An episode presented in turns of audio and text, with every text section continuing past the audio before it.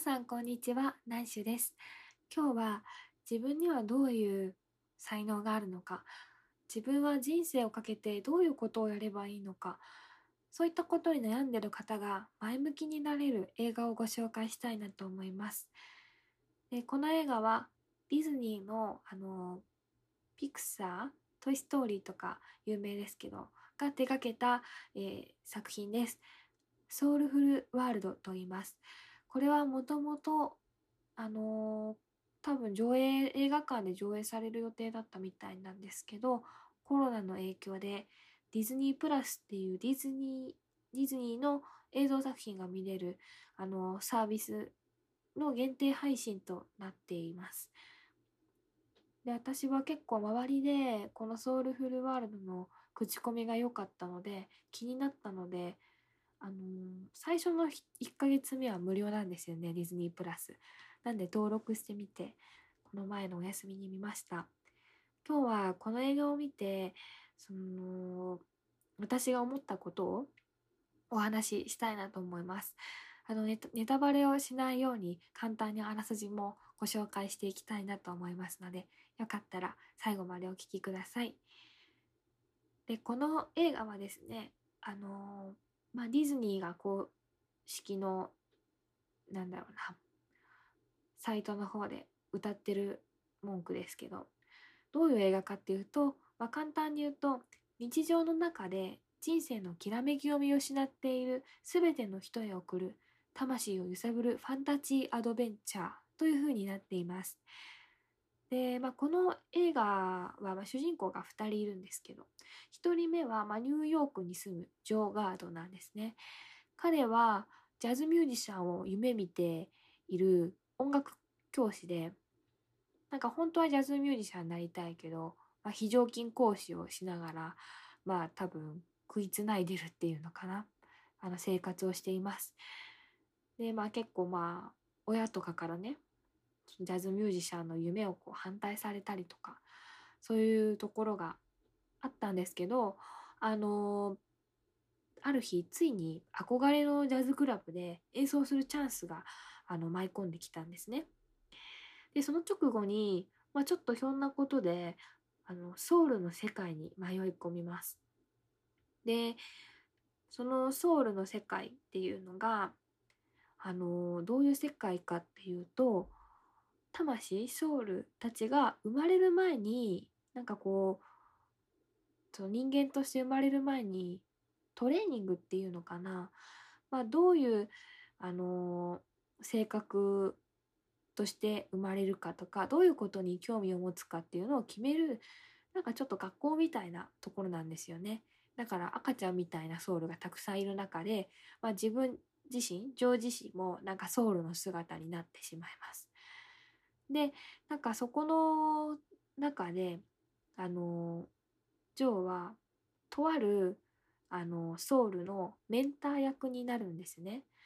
でそのソウルっていうのが、まあ、22番っていう番号で呼ばれてる22番って呼ばれてるソウルです。でこのソウルが、まあ、もう一人の主人公であのこの赤ちゃんソウルたちっていうのはなんかいろいろこう性格とか作られていった後に人生のきらめきを見つけたらまあこう通行証をもらえて人間になれるっていうシステムみたいなんですよ。ただこの22番っていうのがあの、まあ、問題児って言われててなんかこう何についても興味が見つけられないままずっと何百年もあのソウルのままでいるっていうちょっとくせ者だったんですね。でまあジョーは元の自分の人間の世界に戻りたいからなんとかこの22番と協力してあの地上に戻ろうとするという冒険のストーリーです。でこのねきらめきっていうのがすごく面白くってなんかこのソウルたちの学校の中できらめきをあの見つける場所があります。例えばもう本当にピザだったりサッカーだったり楽器だったりそういうことをソウルたちに体験させてあの心にビビってきたものを出会えると、まあ、通行証がもらえるんですけど、まあ、22番っていうのが興味は一旦持つけどすぐ飽きちゃったり何に対しても興味が持てないですよね。で私はまあこのね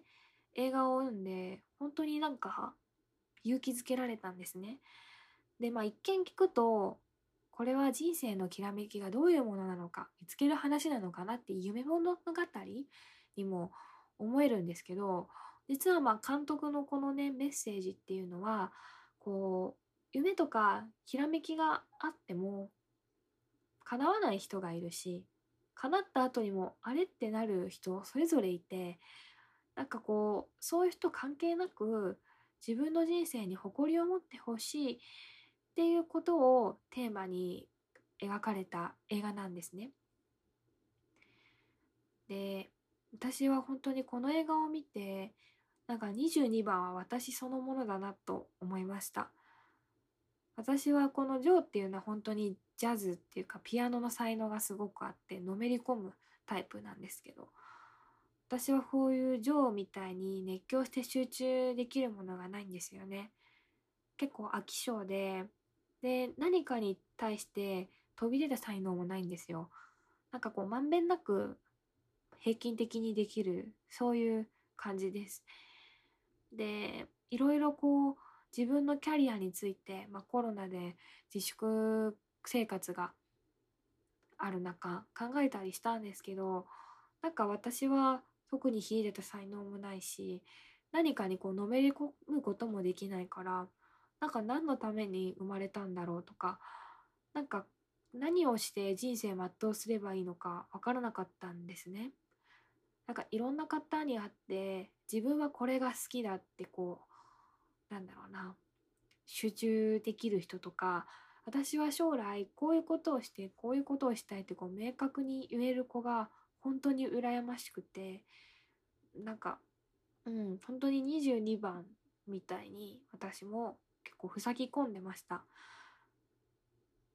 ただまあこのね映画をまあ見ていくとまあ、22番も一緒にこう、ね、きらめきを探していくんですけど、ジョーと。この22番の最後のきらめきを見つけた時に、本当にこの映画のメッセージっていうのが皆さんにも伝わるはずです。私はそのメッセージを受け取って、なんか、今の私のままでもいいんだなっていうふうに思いました。なんかこう何か人生で全うしなきゃいけないってそんなことなくってなんかこう毎日を一瞬一瞬大切に生きることそれがもうなんかそれ自体が本当に素晴らしいことなのかもしれないなっていうふうに前向きな気持ちになれました。あの伊藤麻子さんって芸人の方がいらっしゃると思うんですけど何日か前にネットニュースで話題になってましたなんかこうテレビ番組に出演された際に今年の目標はって聞かれて、まあ、生きることですっておっしゃってすごく皆さんこう共感されてたんですよね。まさにそれなんだなと思います。もう生きること一瞬一瞬を生きることそれに尽きるんだなと改めて思って私ももうとりあえず目標は一瞬一瞬大切に生きることにしようって思えた作品でした。まあ、とは言っても私もどういうことがまあ才能っていうか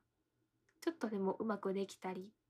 世の中に貢献できるのか考えつつも苦しまず自分をそこまで苦しめず一瞬一瞬大切に生きていきたいなと思いました皆さんも是非よかったら最初の月は無料だと思うので 登録してあのー、見てみてください。多分子供でも楽しめるけど結構今回は大人向けの映画になってるかなと思います。それでは、えっと、前回のコメント返しをしたいなと思います。前回は、まあ、成人の日をっていうこともあったので、まあ、自分の成人式の思い出だったり今の成人式について思うことをお話ししてみました。しんさんからコメントいただいてます。成人式懐かしいですね。バブル時代の真っ只中でしたから。今やん、新しい。ということで、ありがとうございます。あ、そうなんですね。バブル時代なですね。なんかしんさんのあの声聞かせていただいてるんですけどなんか すごい若い方なのかなって思ってました。そうなんです。あの岩ヤンって言って茨城のね私の地元が茨城なんで茨城のヤンキーがたくさんいる成人式だけどみんなあの心の中は小学校の時出会ったままの純粋な子たちだったよってお話をしました。あのなんか地方によってそこ地方の間で使われてる独特の言葉ってありますよね。あのイバヤン以外にもたくさんあるのであの今度ご紹介したいなと思います。はいということでちょっともう今日もだいぶ全国的に寒いようですので皆さん体をあったかくしてあの体調に気をつけてください。それでは